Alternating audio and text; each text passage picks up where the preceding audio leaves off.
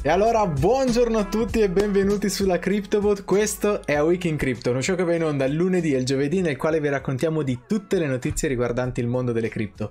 Uno show per i nuovi arrivati, uno show per orientarvi al meglio, insomma uno show a velocità di crociera. Io sono Francesco e anche oggi, che è la terza stagione, è la terza stagione all'effettivo, anche se è partita e partirà meglio prossime, nei prossimi episodi, siamo in compagnia del nostro amico Eco Marinaio. Filippo, ciao Francesco e buongiorno a tutti.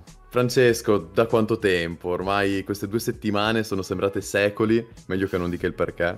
Ma come stai? Tutto bene innanzitutto? Ma io tutto bene, eh, ci sentivamo quasi, sembra di dire, un anno fa, no? Eh, c'è sempre quella battuta al oh. tavolo con i parenti, c'è, c'è sempre quella battuta, no? Oh, ci sentiamo l'anno prossimo e ovviamente è il giorno dopo.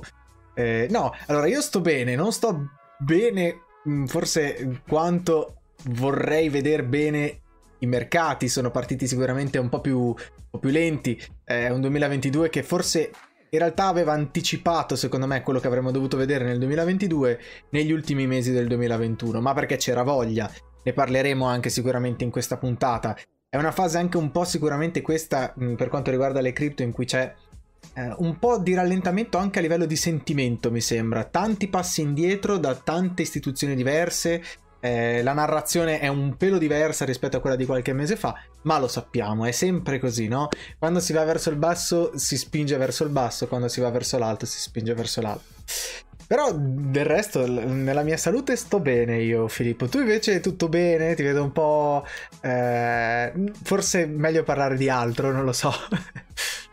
Ma facciamo che è meglio che non ti dica come ho passato il capodanno, ecco. Come, come tanti probabilmente. Oh, eh, Assolutamente, tutto bene. Resto, esatto ragazzi, il periodo è quello che è. C'è da dire che stavo pensando proprio ieri sera che Bitcoin alla fine non ce l'ha fatta, non è riuscito a rompere i 100.000 dollari entro la fine del 2021, quindi tutte le scommesse che sono state fatte, tutti i video di YouTube dei YouTuber con l'esplosione dietro la testa nella thumbnail, eccetera, eccetera, con Bitcoin 100k a fine 2021 sono andate tutte su per il camino insieme eh, alle lettere per Santa Lucia e Babbo Natale. Quindi veramente mm, peccato non essere riusciti a vedere delle nuove vette per Bitcoin. Stiamo vivendo sicuramente un momento che abbiamo già visto in realtà, un po' come c'è scritto anche nel titolo della nostra puntata di oggi. Però eh, teniamo a mente che è anche gennaio. È gennaio, quindi c'è nuova linfa sul mercato, c'è voglia di ricominciare da zero in qualche modo Oh, ti sto perdendo un pelo. Essere negative. Ti, ti sto perdendo. Come dovresti sentirmi, Francesco? Ora sì, ora sì. Mm-hmm. Insomma, per quanto possono esserci delle notizie negative, penso che ci possa essere ancora del margine per dell'ottimismo. Tutto qua. Sì, Ragazzi, sì. in tutto ciò, come avete potuto notare, lato connessione internet è ancora un work in progress. Stiamo diciamo che nel frattempo ho lavorato sulla postazione e potete vedere che c'è una scrivania, c'è una sedia, quindi c'è un po' di tranquillità per quanto riguarda la connessione. Fa parte degli upgrade della terza stagione, mettiamola così. Tra le varie cose ci sarà anche una connessione ad hoc pure per me. Esatto, esatto. E è una cosa su cui stiamo lavorando. Stiamo lavorando anche ad altre cose, altri appuntamenti che stiamo cercando di incastrare. Vediamo se, riuscire, se riusciremo a farveli a presentarveli a breve, cose un po' interessanti sono chiacchiere pure legate al mondo delle, della blockchain, ma anche delle criptovalute, ma anche degli NFT, insomma, vediamo se riusciamo a combinare tutto, è una terza stagione che sicuramente sarà un po' più attiva anche su quel fronte, magari varrà la pena dare la nostra opinione su alcuni fronti, e vedo che spesso si chiacchiera anche online, anche in sedi dove in realtà non ci sono magari esperti, ma è giusto anche che sia così, perché con la mass adoption è giusto dare in mano a tutti la possibilità di dare eh, una propria opinione. E vediamo se questa sarà la stagione giusta per accelerare su quel fronte. In realtà noi eh, già ci stiamo lavorando un po' in background.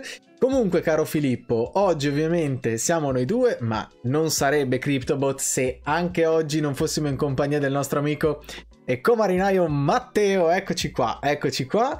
E, ehm, intanto ve lo presentiamo, eccoci qua, siamo con Matteo. Matteo che durante questa puntata, come in tutte le puntate di A Week in Crypto, realizzerà uno speed drawing a tema delle notizie che racconteremo, cercando un po' di unire come un filo eh, che, con, che mette assieme tutte le notizie, cercherà di raccontarci un po' quello che è il mood della giornata, ma anche il mood del periodo, dato che il periodo è un po' particolare, eh, però sicuramente sarà anche a tema del lancio della terza stagione di, di A Week in Crypto, che ripeto, parte lentamente, ma vedrete nei prossimi giorni. Intanto ci raggiunge Lorenzo Coppari, dice buon anno Marinai, buon anno anche a te Lorenzo assolutamente. Marco ci dice dove mettere 100 euro questo mese, lo scopriremo a breve, in questa fase però secondo me eh, è facile azzeccare. Nei momenti di down un, un vero investitore probabilmente eh, nei momenti di ribasso un investitore sa che è sempre un momento positivo, c'è da capire quanto cioè, quanto, eh, da quanto è fatto questo ribasso? Cioè,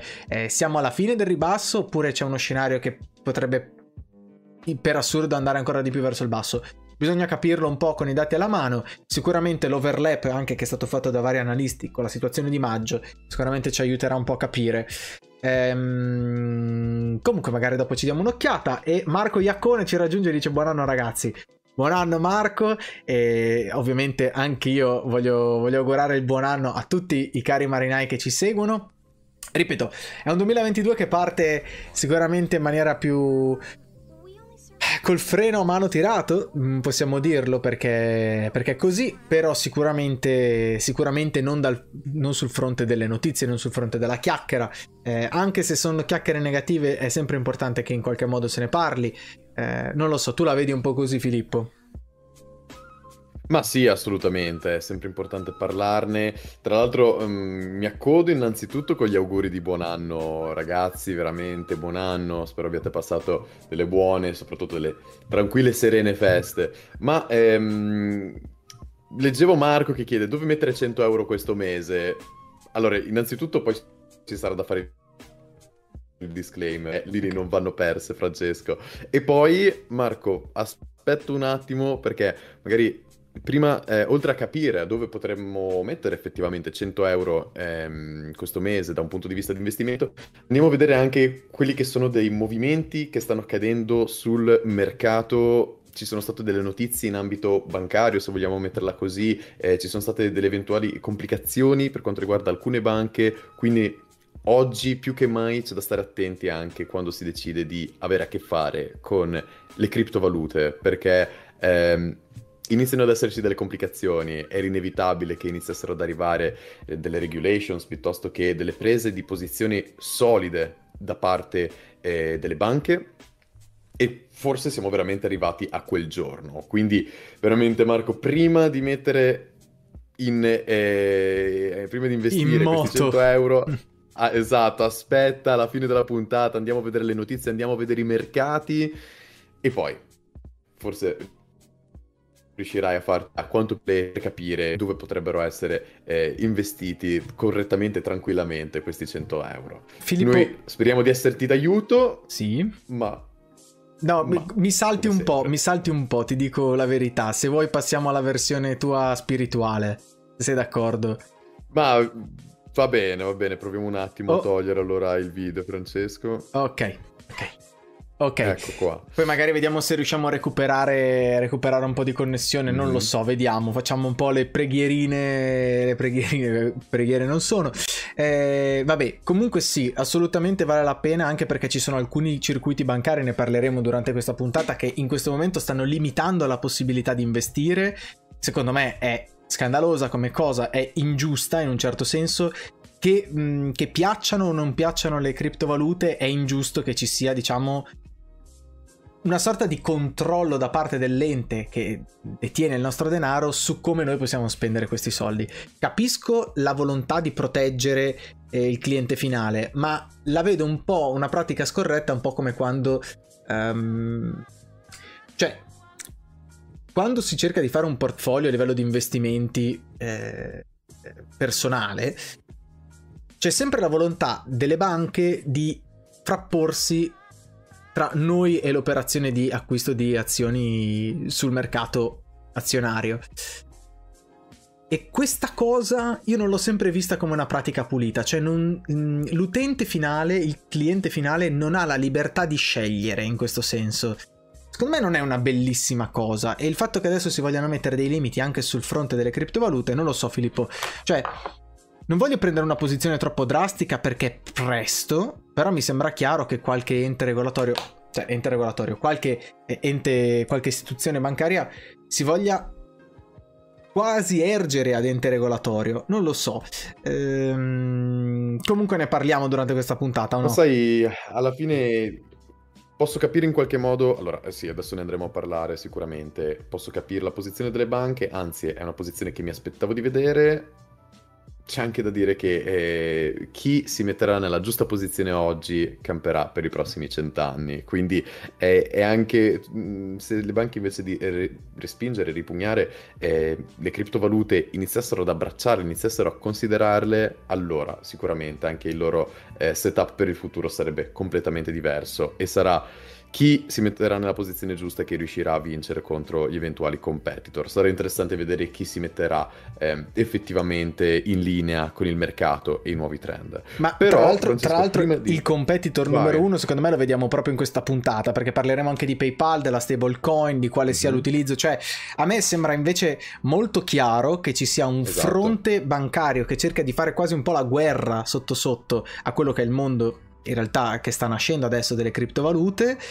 E però è una guerra che non si può vincere così, non puoi vincere vietando, perché vincere vietando è dare ancora più smalto allo use case, eh, allo use case delle criptovalute. Quindi io dubito che sia quella la scelta corretta, però capisco anche la volontà di voler proteggere magari utenti meno consapevoli e che rischiano di fare degli acquisti sbagliati. Non lo so, però ti dico la verità, mi piace che questo 2022 parta con tante domande, tante belle chiacchiere, magari pro- ripromettiamoci che durante questa terza stagione sarà un po' più così perché secondo me ne abbiamo bisogno anche noi di fare più chiacchiere tra di noi, Filippo.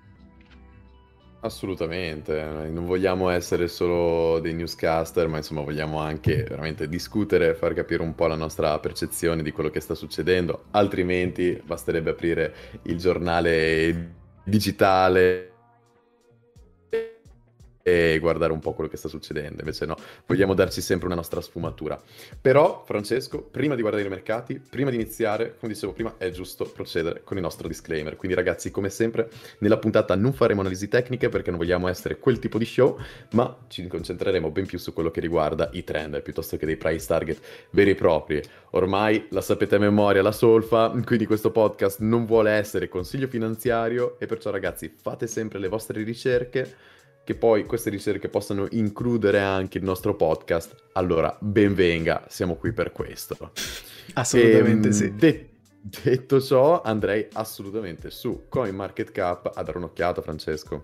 Assolutamente sì, ce l'ho già qua pronto, facciamo che ci spostiamo di là, eccoci qua, oh finalmente mi sento a casa, tra l'altro questa volta partiamo, Questo, quest'anno parte col tema scuro di CoinMarketCap, a differenza delle ultime volte che ce l'avevamo chiaro, Anzi, magari possiamo metterlo chiaro, non lo so, non lo so. Dai, mettiamolo chiaro perché è più bellino da che vedere. che sei, Francesco? Eh, insomma, diciamo che, diciamo che il tema scuro aiuta sempre un po' gli occhi.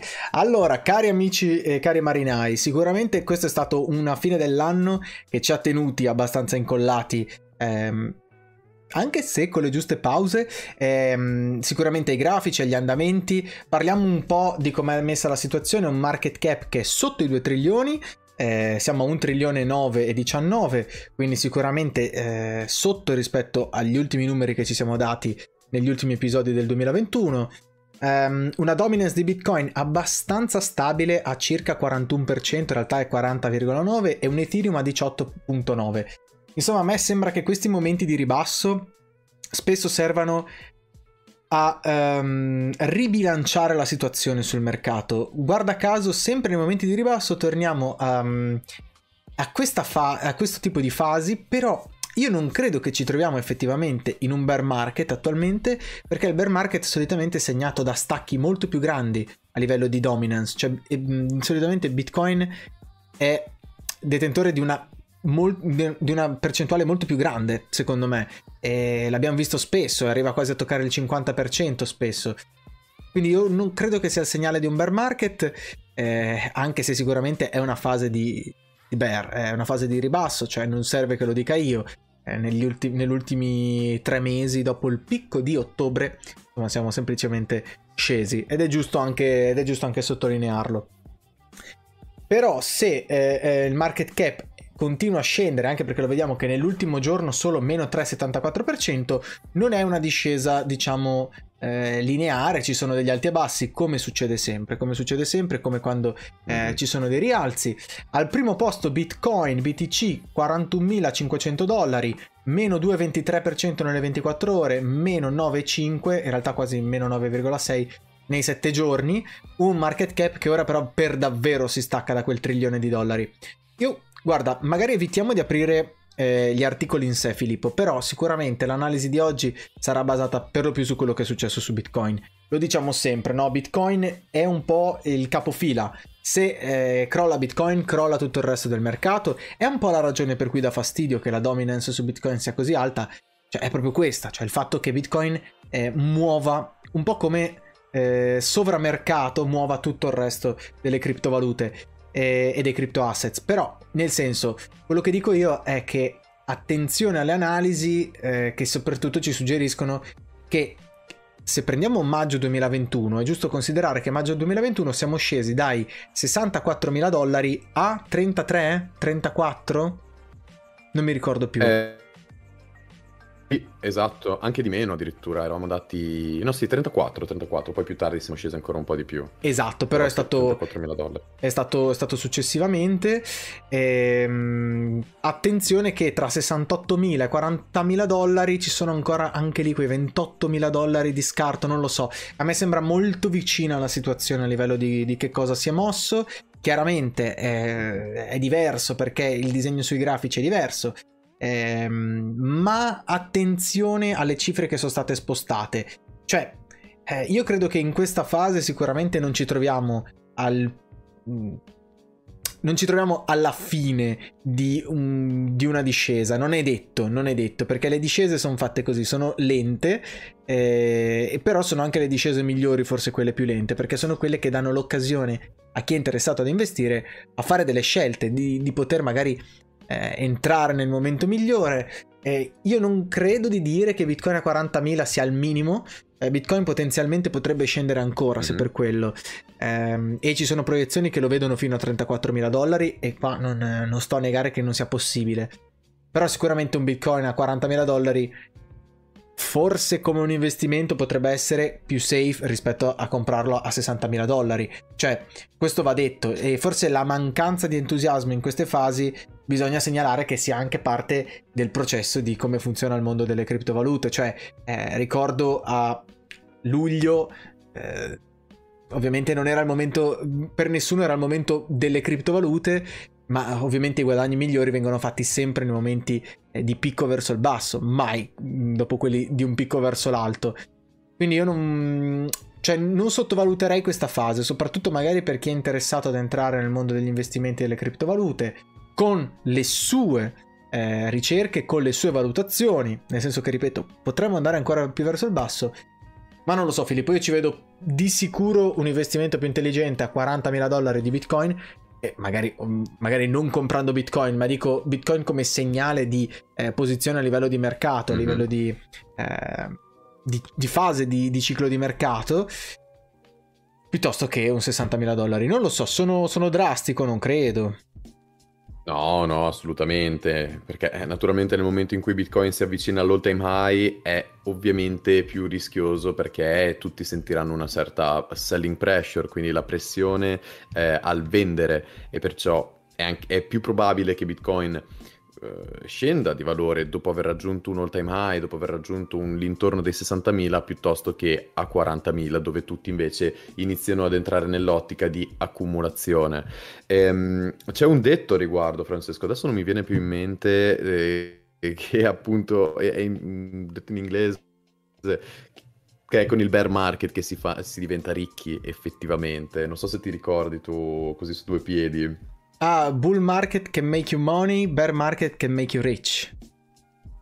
Esatto, esatto. Quindi ragazzi è, è, inevitabile che nel momento in cui ci sia un downtrend sia anche il momento migliore per investire. Naturalmente 40.000 dollari sono, è un valore basso per Bitcoin, abbiamo visto cifre ben più alte. Detto ciò, come dicevi anche tu, ci può essere ancora margine per una discesa. Abbiamo comunque visto Bitcoin raggiungere tranquillamente i 30.000 dollari anche inaspettatamente, però ancora una volta giustamente hai detto che eh, le discese più lente sono anche le migliori, ehm, sono in qualche modo le più salutari. No? Non abbiamo visto un crollo dato da, eh, non so, Elon Musk che dice Bitcoin fa schifo o cose del genere. Quindi eh,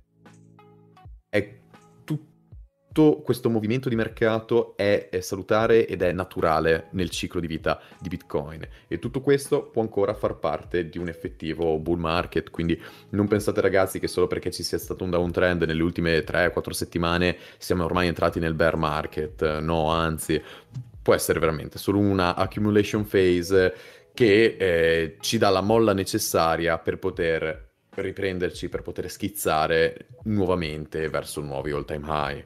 La domanda è quando ci sarà questo effetto molla e qui è la domanda da un milione di dollari, anzi forse anche di più, ed è la domanda che si stanno facendo tutti. E, ehm, nel frattempo quello che possiamo fare è naturalmente tenere osservato i grafici e cercare di fare anche dei parallelismi con ciò che è successo prima per capire, per prevedere in qualche modo e capire i vari movimenti di mercato. Quindi per questo che stiamo anche cercando di vedere come Bitcoin possa assomigliare al maggio di del 2021, eccetera, ehm, perché veramente ci permette di arrivare quanto più pronti alle fa- nuove fasi di mercato. Comunque, eh, vedo che hai aperto il grafico, Francesco, ecco, sì. abbiamo visto proprio un double top a tutti gli effetti, che in realtà Stand, a livello standard il double top è un indice di bear, quindi eh, potremmo sì, sì. prevedere un momento ancora più di downtrend, però effettivamente già lo stiamo vivendo. Negli ultimi sette giorni, tra l'altro, Bitcoin ha proprio fallito nel riprendersi una, eh, un valore sopra i 50.000 dollari, comunque aveva recuperato un po' la sua fetta eh, mentre ci avvicinavamo al, al, primo di gennaio, quindi con l'anno nuovo, ma poi purtroppo il tutto è, è, crollato. Il tutto è crollato forse perché c'era chi si aspettava che alla volta del primo gennaio saremmo arrivati qui con cifre ben più alte, oppure proprio perché... Ti ho perso un secondo? Tutto ciò, Bitcoin purtroppo. Okay. Ora ti risento. Sì, mi senti? Ora sì. Ah ok, perfetto.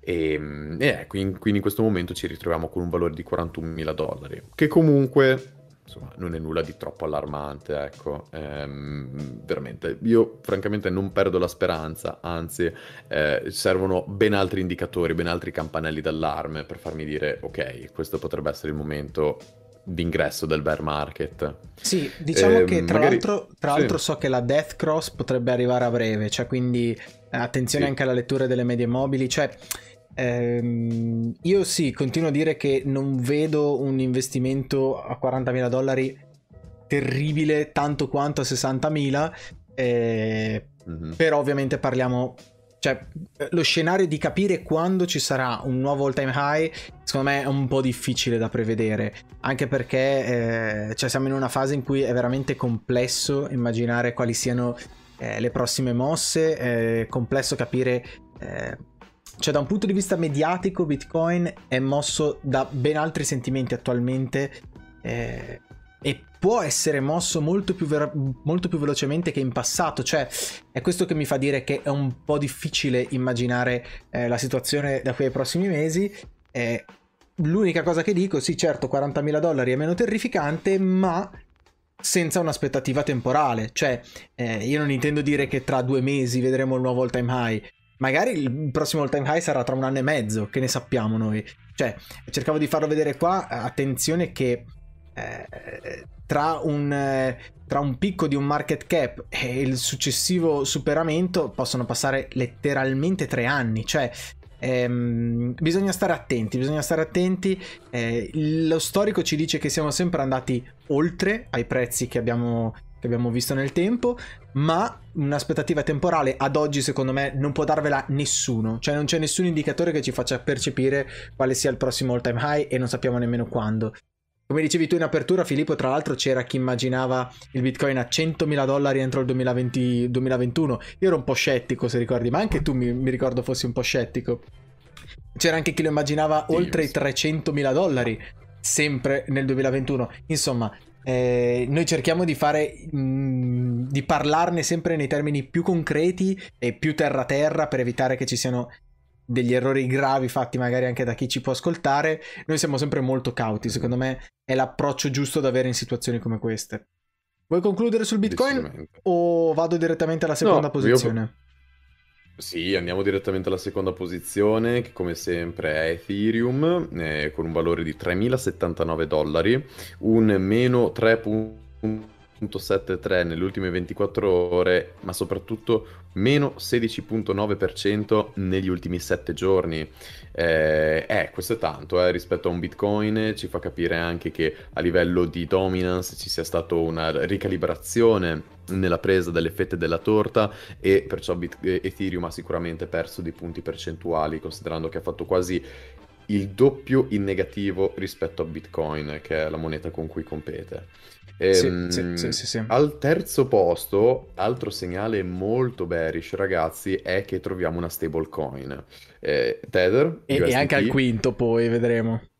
E anche al quinto, esattamente, stavo guardando, e um, segnale molto bearish perché sappiamo bene che nel momento in cui le stablecoin eh, scalano la classifica, vuol dire che il mercato ha paura e quindi tutti mettono da parte gli investimenti, li mettono su stablecoin pronte per essere utilizzate al momento giusto, però nessuno si sente in, a, a, tranquillo, tranquillo nell'investire esatto. su determinate monete, determinati progetti. Eh, al quarto posto, infatti, troviamo Binance BNB, che tra l'altro ha cambiato nome? BNB BNB, se non ricordo male, prima era Binance BNB. Sì, prima era Binance eh, BNB. Ma non è l'unico cambiamento che vedremo nella top 10, ragazzi, ci torneremo tra pochissimo. esatto. E appunto ha perso il suo terzo posto. Un terzo posto che ormai era veramente era garantito per Binance con il suo token, e, ehm, ma che eh, avendo perso appunto una bella fetta di market cap lo ritroviamo al quarto posto. Un po' perché ha perso la fetta, un po' perché Tether soprattutto ha guadagnato tantissimo market cap. 78 miliardi è veramente tanto. Binance in questo momento la troviamo a 424 dollari con un meno 4% nelle ultime 24 ore e un meno 17.2% negli ultimi 7 giorni anche questa moneta con un trend fortemente negativo, ma che è, andremo a vedere tra pochissimo, un trend ben condiviso con tutte eh, le top 10, se non tendenzialmente tutte le monete, tutte che seguono a ruota amplificata il trend di Bitcoin. Quindi ti lascio sì. proseguire magari Francesco con la sesta posizione in poi. Sì, come dicevi tu, terza, quinta posizione sono delle stablecoin, quindi il segnale è ancora più chiaro che siamo in una fase decisamente discendente, anzi questi sono degli omen terrificanti, delle red flag quasi. E poi dalla sesta posizione in poi in realtà eh, ci dimostra che tutto si riassesta quando ci sono questi, questi, momenti di ribasso molto pesante, però la cosa fondamentale da capire è che Solana è in sesta posizione e Cardano in settima. Secondo me c'è stato un po' uno switch, ma forse perché l'entusiasmo nell'ultima fase, eh, diciamo di questa fase di mercato, secondo me è stato dato più su Solana che su Cardano. Solana 135 dollari, meno quasi 20%, Cardano 1,14 dollaro fa assurdo vedere Cardano ad 1,14 dollaro. Ehm, sembra veramente di essere teletrasportati a eh, 6-7 mesi fa. Eh, meno quasi 14% però nei 7 giorni. Insomma, eh, Cardano è in una fase di oversold, oversell e oversold. Eh, XRP ottava posizione 73 centesimi, meno 11% nei 7 giorni. So che c'era una whale che di recente ha comprato XRP, ne ha comprati veramente tanti. Eh, Terra Luna nona posizione, questa è la vera, la vera sorpresa. Manca Avalanche in undicesima, secondo me. È la buona sorpresa perché Terra Luna riesce a prendere posizioni che magari altri token hanno perso, però meno 23% e 26% nei 7 giorni con un valore di 70 dollari e poi eccolo qua il nuovo logo di Polkadot Dot 23,64 meno 20,8% eh, punti percentuali per Polkadot.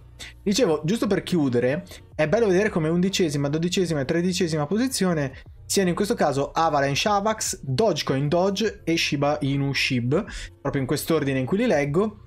È bello, insomma è bello, è curioso vedere come Dogecoin in questa fase di downtrend sia addirittura uscito dalla top 10 ma io, io, sospetto che Dogecoin come sempre stato, figlio massimo della speculazione. Ehm, siamo in bilico tra un tweet di Musk e veramente il prossimo pump, perché secondo me Dogecoin, eh, essendo così speculato e così figlio della sua speculazione, è normale secondo me che si sgonfi così alla svelta, soprattutto in queste, in queste fasi, perché è uno di quei progetti che attualmente sì, ha un utilizzo, ma è diciamo legato a cose molto specifiche e che non, eh, insomma, non muovono così tanto volume nel giro di una giornata. Eh, per quanto il progetto possa promettere bene per un futuro, non, cioè questo non lo tolgo. E invece Avalanche Avax comunque si è mangiata le posizioni di Shiba e Dogecoin, questa secondo me è una cosa molto buona. E se vogliamo anche Shiba, eh, che comunque resta in tredicesima posizione, è interessante vedere come lì ci sia rimasta in un certo modo e mm, senza perdere ulteriori posizioni dopo la tredicesima. Ma in realtà stavo guardando che anche Polygon Matic, piuttosto che Crypto.com, Chaining, cioè sono tutte rimaste più o meno alla loro posizione originale, originale tra virgolette, quindi eh, ci fa capire come il mercato sia sceso all'unisono, eh, non ci sono state delle mosche bianche in circolazione e anche se guardiamo i grafici di tutte le monete, almeno nella top 20, ehm, i grafici degli ultimi 7 giorni, intendo, sono mhm. veramente tanto tanto simili. Quindi veramente una discesa collettiva dettata come sempre dal trend di Bitcoin, dal trend di mercato. Eh, quindi veramente cose da manuale delle criptovalute, nulla di, di inaspettato, nulla esatto. di mai visto, anzi. Sì, sì, sì, sì, assolutamente. Va bene, quindi io Francesco... Dimmi. Perdono. No, no, stavo per dire, mh, mm, approfitterei per dare un'occhiata al, al, disegno di Matteo, vedere un po' come sta procedendo. Direi che abbiamo fatto una bella parentesi sui mercati. Eh, ma doveva essere una puntata un po' più legata ai mercati, eh, sì. secondo me, in qualche modo, perché dovevamo anche un po' parlare di come si apriva quest'anno. E allora hai ragione tu, diamo un'occhiata a quello che sta facendo anche Matteo, magari gli diamo lo spotlight perché vedo che non lo so eh, ci, vedo dei volti abbastanza conosciuti non voglio dire. Tra l'altro uno dei tre volti è sconosciuto addirittura. Eh, chissà come mai proprio... allora è voluto. E allora ah, forse ho, ho, ho, paura che sia voluto. Adesso non, vor... non gli mettiamo pressioni. Eh, vedo che insomma ci sono queste tre figure. Guarda forse un po' quasi tre re magi si può dire? O non si può dire? Non si può dire. Vedo i segnali dalla regia che mi dicono che non si può dire questa cosa. e, va bene, quindi Matteo, noi ti lasciamo ancora il tempo di, di proseguire. Caro Filippo, eh, sicuramente è anche una puntata abbastanza interessante sul fronte eh, delle, delle, news, come dicevamo prima, news che un po' si aggrappano da una parte, un po' si aggrappano dall'altra. Eh, non lo so se questo sia uno scenario da prendere con paura, ma sicuramente è uno scenario che mm. ci dimostra che ci siano dei player che remano in direzioni opposte, o no? Precisamente, ma sai come si dice che nel momento in cui c'è qualcuno che rema contro Bitcoin è lo use case migliore che si possa avere a dimostrazione del fatto che c'è bisogno di una tecnologia come la blockchain per uscire da queste manipolazioni eh, che possono essere date da enti più grandi, mettiamola così.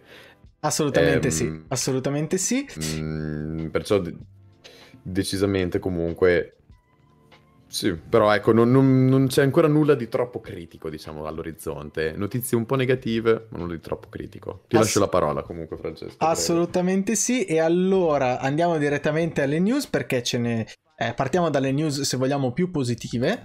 Eh, del set di, di, news oggi sono tre sono pochette ma sono tutte molto interessanti secondo me andavano tutte raccontate e eccolo qua, si parla di PayPal. PayPal sta esplorando la possibilità di introdurre una propria stablecoin. Lo sviluppo di una stablecoin interna è stato scoperto dallo sviluppatore Steve Moser all'interno del codice sorgente dell'app di PayPal per iPhone. Allora, parliamo di come eh, questo sia frutto, cioè questa news sia frutto di un leak, poi confermato successivamente da PayPal stessa.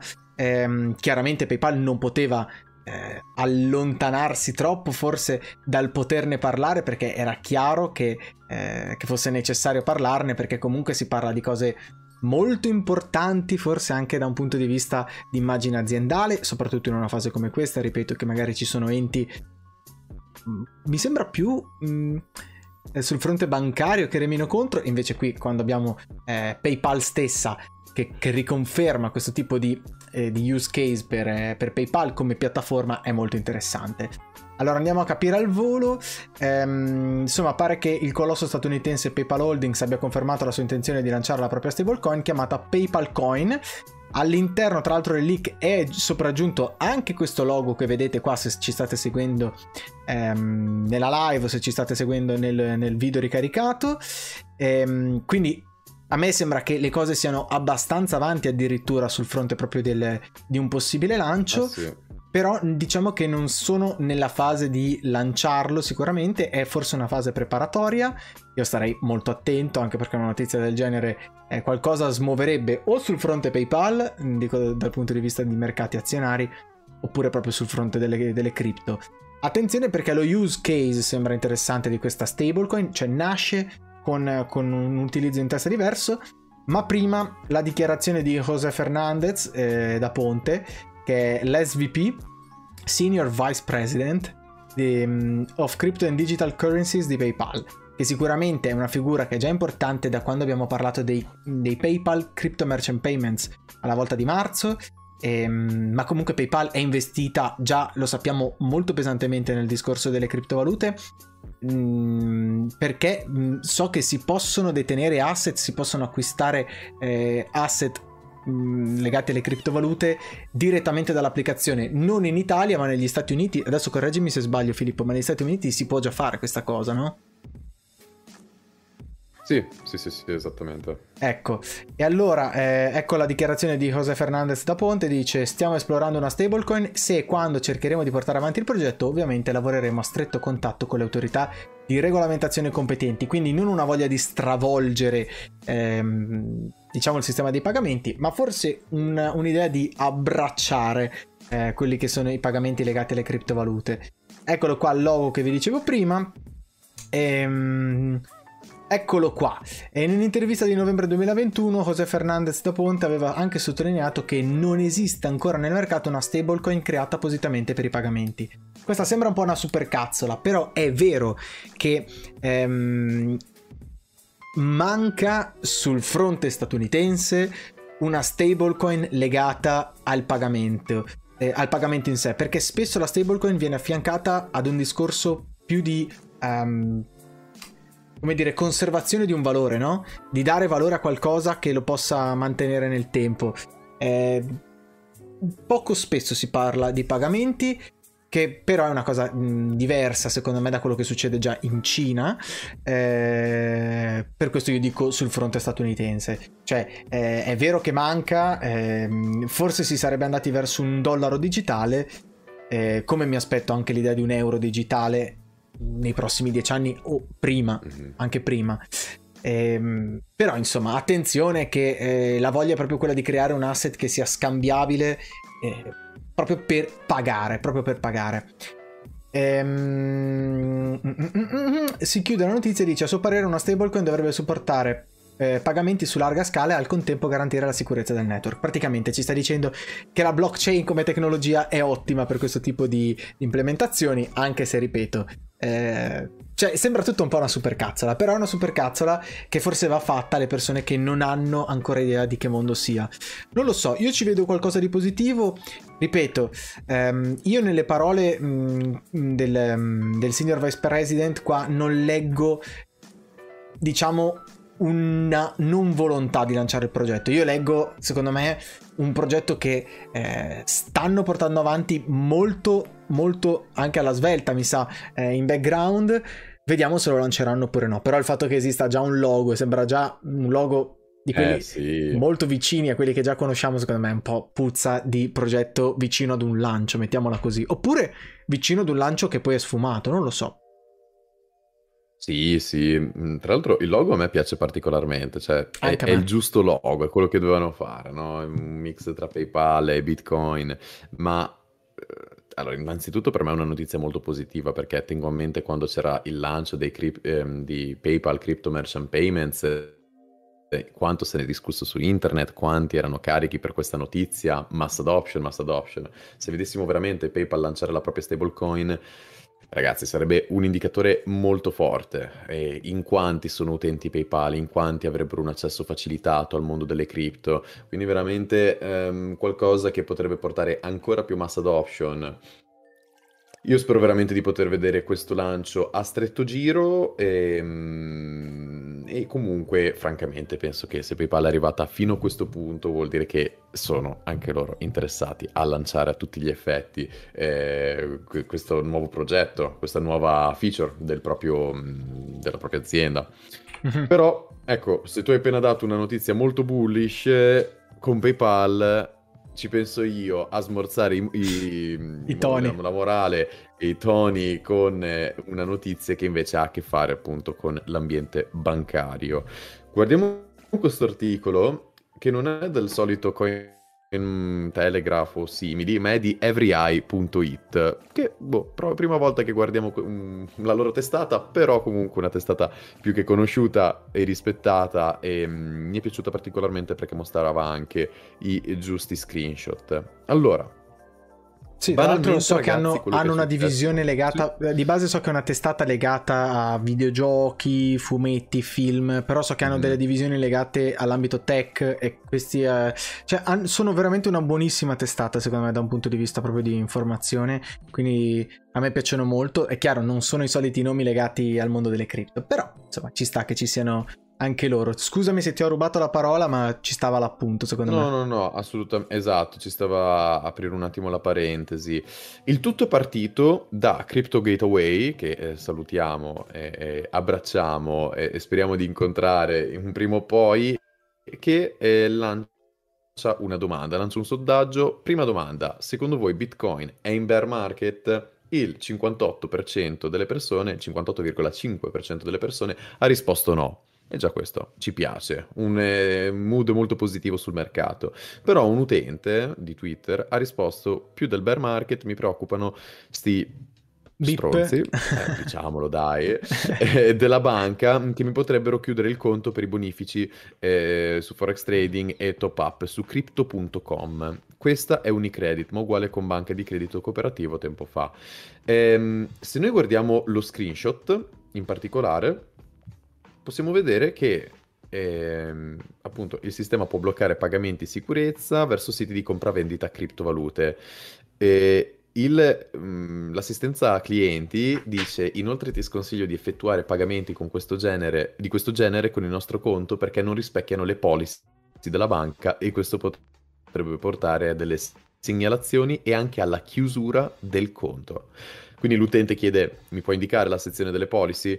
Relativa a questo punto naturalmente, non è qualcosa indicato nel contratto, ma è una policy di Unicredit sulla gestione di determinati pagamenti mia, che al sì. momento non sono visti come pagamenti sicuri. Agghiacciante, ragazzi, agghiacciante. È agghiacciante perché aggiunge... sì, non è parte del contratto che, mm, che, sigla il cliente in fase di apertura di un esatto. conto bancario, cioè questo è il vero problema. Esatto, quindi cioè, è Unicredit che sta agendo in totale mh, tranquillità senza aver accordato nulla con nessuno e eh, il servizio clienti dice tu sei libera di fare i pagamenti, non è vietato, il mio era un consiglio in merito per non arrivare alla chiusura del conto. Wow, ok, grazie per il consiglio. Ehm, quindi tutto questo ha generato naturalmente un polverone, eh, è, tant'è che era diventato anche il trend topic su Twitter. Quindi ehm, praticamente il sistema può bloccare pagamenti per sicurezza verso siti di compravendita di criptovalute e soprattutto sconsigliano di effettuare i pagamenti gen- di questo genere perché non rispecchiano questa policy fittizia, se vogliamo chiamarla così, perché è una policy che non è stata firmata, sottolineata da nessuno. E ehm, quello che poi ha dato proprio uh, conferma di questo eh, umore sul crypto Twitter è che un utente in particolare, eh, Chef Luca 7, lo salutiamo naturalmente, dice Ci segue sempre. Unicredit Italia, con... esatto, conferma questa cosa, giusto per capire se devo chiudere il conto perché se, un... se, è una loro policy la infrango di sicuro, che lo facciano sapere. E Unicredit Italia conferma dicendo ciao, le attuali policy di gruppo vietano relazioni con controparti emittenti valute virtuali o che agiscono da piattaforma di scambio. Quindi potete immaginarvi il polverone che si è alzato da questa conferma da parte di Unicredit. Ehm, la domanda appunto è: ma quante altre banche stanno prendendo questa posizione? Quante altre banche stanno, si stanno mettendo a tutti gli effetti contro le criptovalute? Eh, o è Unicredit che sta agendo un po' da lupo solitario? Francamente, non mi stupirebbe vedere un'altra banca a stretto giro perché perché ehm, è difficile che sia Unicredit lupo solitario che si mette a reagire in questo modo per ehm, presa di posizione solitaria. Cioè io mi aspetto che mm, sia qualcosa, tra virgolette, concordato, discusso con anche altri referenti di altre banche. Ehm, però, ragazzi, come dicevamo all'inizio dell'episodio, se questo è un momento storico che stiamo vivendo, un momento di forte cambiamento, e le banche lo sanno. È inevitabile che una banca dica le criptovalute sono il male perché va totalmente contro il loro eh, principio, va totalmente contro la loro struttura. Però veramente se mm, una banca in questo momento non si mette in un'ottica, in una posizione tale per cui riesce ad accettare e a collaborare con una nuova tecnologia, allora io francamente mi posso immaginare che questa banca av- avrà bri- vita breve, perché già in futuro non sappiamo nemmeno se ci sarà bisogno delle banche. Figuriamoci banche che vanno contro una tecnologia che ormai ha il piede libero come la blockchain. Ehm, ci io, servirebbe io diciamo un po' di aspetto, lungimiranza. Diciamo che mi aspetto che, mm, che non succeda questo. Io non mi aspetto che loro andranno contro, però mi aspetto che sia un tentativo di arginare un qualcosa che vogliono poi lanciare anche loro. Cioè, io non, mm. non trovo impossibile. Oddio, Francesco che cosa? Cioè, bloccare un conto, bloccare un conto perché una persona ha fatto un bonifico su crypto.com mi sembra una bella presa di posizione eh, contro le criptovalute. Non Lo so, in che modo vogliono loro integrare e fare poi tutto loro da sé. No, ma mh, mm, allora è un po' come il discorso dell'euro digitale, no? Cioè l'euro digitale o il dollaro digitale o quello che sia.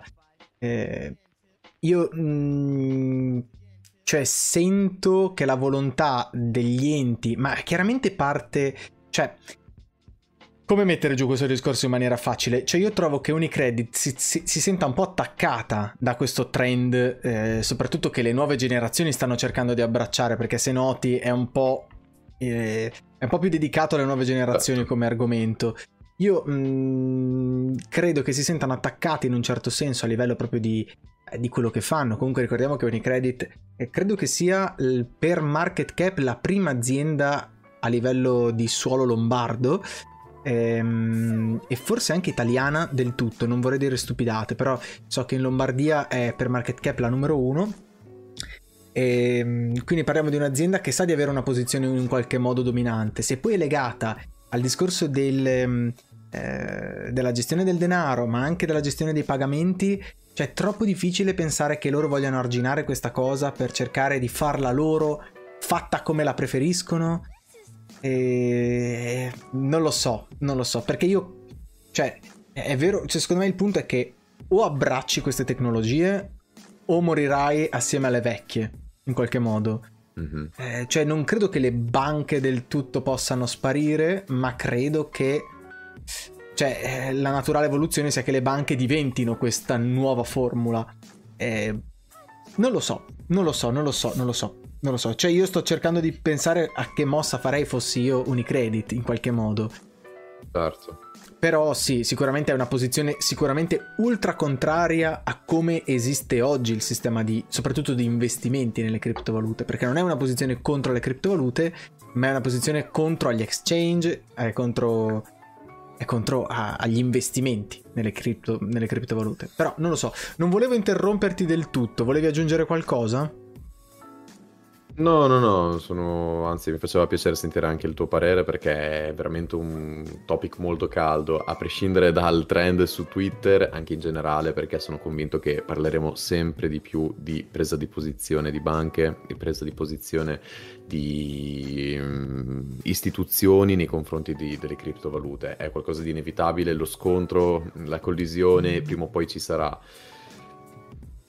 Sì. Ecco, Unicredit se l'ha giocata così, vedremo le altre banche come se la giocheranno. Io, io veramente mi posso immaginare e sperare più lungimiranza, però non è detto, veramente non è detto perché comunque le criptovalute vanno contro le banche, cioè se, se, le criptovalute prendono piede al 100% le banche tendenzialmente non avranno più bisogno di esistere. In un certo è, senso sì, sì. È, è, sicuramente un delicato come, come tema. Sì, è... Stiamo a vedere Francesco, come sempre noi tracciamo sempre la situazione. Sì, sì, diciamo, diciamo di sì, cioè io cerco di immaginare un futuro in cui queste istituzioni abbiano il tempo di reagire in realtà però, nel senso, vediamo, vediamo. Eh, cioè, non mi aspetto che sia un, uno schiocco di dita da un giorno all'altro. Secondo me sarà molto più graduale di quanto non crediamo quella transizione lì. Eh, però vabbè, insomma, vediamo. Diciamo che però l'ultima cosa di cui vogliamo parlare oggi, una notizia che sicuramente eh, se ne è parlato, sicuramente il crypto Twitter è esploso, si parla di Mozilla, famosissimi per Mozilla Firefox, lo conoscerete tutti, è il browser per la navigazione su internet. Mozilla cambia idea sull'accettare donazioni in cripto dopo la reazione negativa eh, della community, tutte le persone coinvolte nel progetto dovrebbero vergognarsi terribilmente di questa decisione di collaborare con truffatori che inceneriscono il pianeta. Parole fortissime commentate da Jamie Zawinski, Zawinski eh, il co-founder di Mozilla, Um, praticamente che cosa è successo? La Mozilla Foundation, la Mozilla, Mozilla, Mozilla Foundation è la parola giusta, ha messo praticamente in pausa eh, le donazioni in criptovalute che erano state chieste all'inizio di, questi, di questa settimana, anzi scusatemi, alla fine della scorsa settimana. Um, eccolo qua il tweet del 6 gennaio, questa notizia in realtà di qualche giorno fa, Ehm, la settimana scorsa la società che sviluppa il browser Firefox ha pubblicato un tweet in cui chiedeva donazioni in cripto, ma soltanto pochi giorni dopo Mozilla ha annunciato la sospensione dell'iniziativa a causa delle discussioni online riguardo all'impatto ambientale dell'industria ehm, che cosa è successo? Praticamente si sono aperte queste donazioni, fast forward, la, la, community, soprattutto su Twitter, io vedo che ci sono proprio le due fazioni, non c'è un in between, non c'è un grigio, c'è un, un bianco o un nero super netto e questa è stata una delle situazioni in cui Mozilla è stata eh, completamente attaccata da chi mh, si oppone completamente alle criptovalute, viste come eh, un problema da un punto di vista ambientale. Per me questo è un tema che in realtà andrebbe anche snocciolato bene. Vorrei parlare con qualcuno che eh, è di questa fazione, no? un non believer assoluto, un oppositore, un hater. Eh, perché sarei curioso di vedere quale potrebbe essere la discussione che si può fare con un tipo di utenza del genere alla volta magari del lancio di progetti che sono di significativa importanza sul fronte mh, mm, dell'ecosostenibilità. Penso ad Ethereum, eh, anche qui eh, ci sono un sacco di problemi. Io so che il cripto, ehm, anzi scusatemi, il gaming Twitter, il mondo del videogioco, su Twitter se ne parla anche in coda in questa notizia, in questo articolo, ehm, è spesso mh, mm, messo eh, in, in, fare completamente contrario rispetto al mondo delle criptovalute perché è visto come un mondo che eh, impatta gravemente sull'ambiente e che è fatto solo di, eh, di truffe. Secondo me, mm, io capisco che sia un po' un far west da questo punto di vista, però le prospettive sono quelle di andare verso tecnologie che sono sicuramente molto più ecosostenibili e soprattutto che vadano incontro anche eh, ad essere utilizzate da enti che non sono truffaldini in qualche modo, ma che abbiano una faccia vera e propria, che siano aziende. Ehm, sicuramente che Mozilla abbia chiesto il pagamento in Bitcoin eh, siamo tutti d'accordo che Bitcoin attualmente sia una delle strategie peggiori per muovere, eh, per muovere denaro, perché ovviamente è una delle più costose da un punto di vista eh, di transazioni. E Ethereum segue a ruota, però sappiamo che Ethereum sta lavorando eh, per fare il salto al proof of stake. Eh, insomma, una situazione che sicuramente secondo me vedremo spesso accadere, soprattutto durante quest'anno. Aziende che prendono posizioni eh, sul fronte criptovalute e che poi eh, per qualche ragione le community si lamenteranno oppure no, vediamo, dipende da quale, da quale tipo di progetto sia. E, e, poi ci saranno dei cambi di rotta semplicemente per, eh, per, un po' di consenso. Sembra un po' di parlare quasi di politica, ehm, però oh, eh, funziona così eh, addirittura quell'aspra considerazione del co-founder, non lo so. Tra l'altro chiudo anche perché, eccolo qua, si è parlato di Square Enix. Square Enix, chi sono questi? Sono eh, una, un editore, una casa pubblicatrice di videogiochi eh, famosi per le serie come eh, Final Fantasy.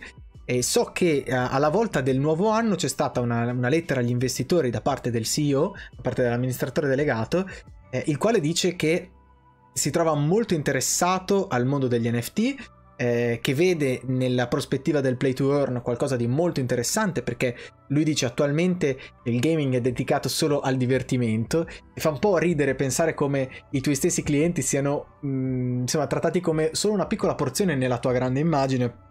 Capisco che eh, i tuoi utenti si, si imbizzarriscano, però forse, eh, non lo so, forse Qui secondo me sono problemi di comunicazione piuttosto che problemi di, di, progetto in sé, anche perché Square Enix in questo senso non ha fatto nessun passo indietro.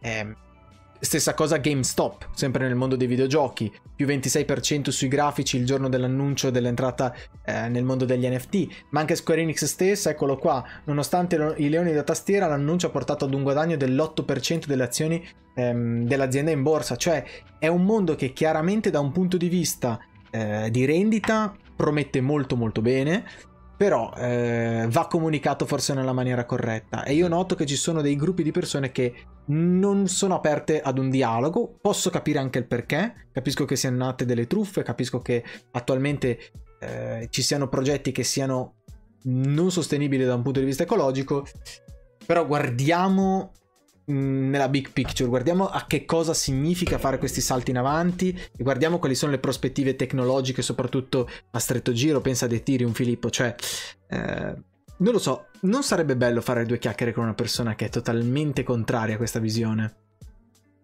Al 100%, però temo che una persona con- che è contraria a questa visione non sia veramente interessata al nostro podcast o al nostro canale. Dovremmo fare un po' di, di reach out perché mi sa che l- all'opposto sia un po' più complicato. Però davvero ragazzi potrebbe essere un nostro fioretto per questo 2022 cercare di portare a bordo della barca anche qualcuno che... E sia di posizione e pensiero totalmente opposto e mm, anche contro appunto eh, alla blockchain e alle criptovalute. Sarebbe veramente un dibattito molto interessante. Teniamolo a mente, teniamolo a mente perché potrebbe essere lo special guest dell'anno. Assolutamente sì, assolutamente. Ma io non voglio convincere nessuno, eh. Io voglio, voglio imparare no, no, qualcosa no, che forse non abbiamo capito, tutto lì. Eh, mi metto in questa posizione qua per una volta. Assolutamente. Perché è giusto così. E allora, caro Filippo, direi che siamo praticamente in chiusura. Se sei d'accordo, andrei a dare un'occhiata ai ritocchi finali che vedo che Matteo sta dando al suo disegno. Fammi eh, sbirciare un po', Francesco. E allora andiamo a sbirciare un po'. Mi stava piacendo il mood di quel disegno, un po'... Mm, ma allora, non so perché mi ha ricordato Indiana Jones, cioè penso di sapere il perché, eh, però c'è qualcosa più di religioso in quello che vedo in questo momento, più che di, di archeologico, ecco. Ecco. Eh, direi di sì, direi di sì. Io non posso ah, spoilerare. Bello. Il disegno è piuttosto caro, direi. Non posso spoilerare. Tra l'altro, Bravo, sta attento. Matteo sa che questo sarà il primo disegno che poi verrà valutato alla fine di questa stagione quando faremo un recap. Tra l'altro, quanto mi è piaciuto fare il recap dell'ultima stagione con, eh, con i disegni. Spero sia piaciuto anche ovviamente chi ci ascolta. Mi raccomando, se ci ascoltate e basta, non abbiamo ricaricato quell'episodio sotto forma di podcast audio perché non avrebbe avuto senso. Era un podcast proprio dedicato proprio ai disegni e andava visto in qualche modo, però non avete avuto probabilmente nessun segnale per ricordarvi che sia uscito quell'episodio lì, quindi ve lo dico, andatevelo a recuperare perché ci siamo divertiti veramente tanto e poi sentite per la prima volta la voce di Matteo. Eh, quindi insomma, attenzione, attenzione, attenzione. E allora, caro Filippo, direi che siamo in chiusura per davvero, vedo che hai fatto ripartire anche la webcam, quindi magari ti do anche un po' di spazio. Eccoci qua. E... Ehm, Filippo, abbiamo detto tutto, no? Ti ho, ti ho già perso. Mi senti tu, Francesco? No, no, no, è stata una falsa partenza, mettiamola così. Io ti sento comunque e sì, eh, ha attivato la webcam per eh, l'occasione speciale, giusto per fare eh, l'outro del video e del, della puntata, perché veramente ci tenevo, insomma, e sono molto contento di essere tornato qui a bordo della barca eh, di CryptoBot. Mi era mancato fare la puntata del podcast, quindi eh, per oggi direi che è tutto per questo primo episodio del 2022. Un anno che promette bene, vedremo che cosa ci porterà, noi ci impegneremo al massimo per portarvi nuovi contenuti, nuovi eh, temi e mh, mm, pensieri in tutto quest'anno.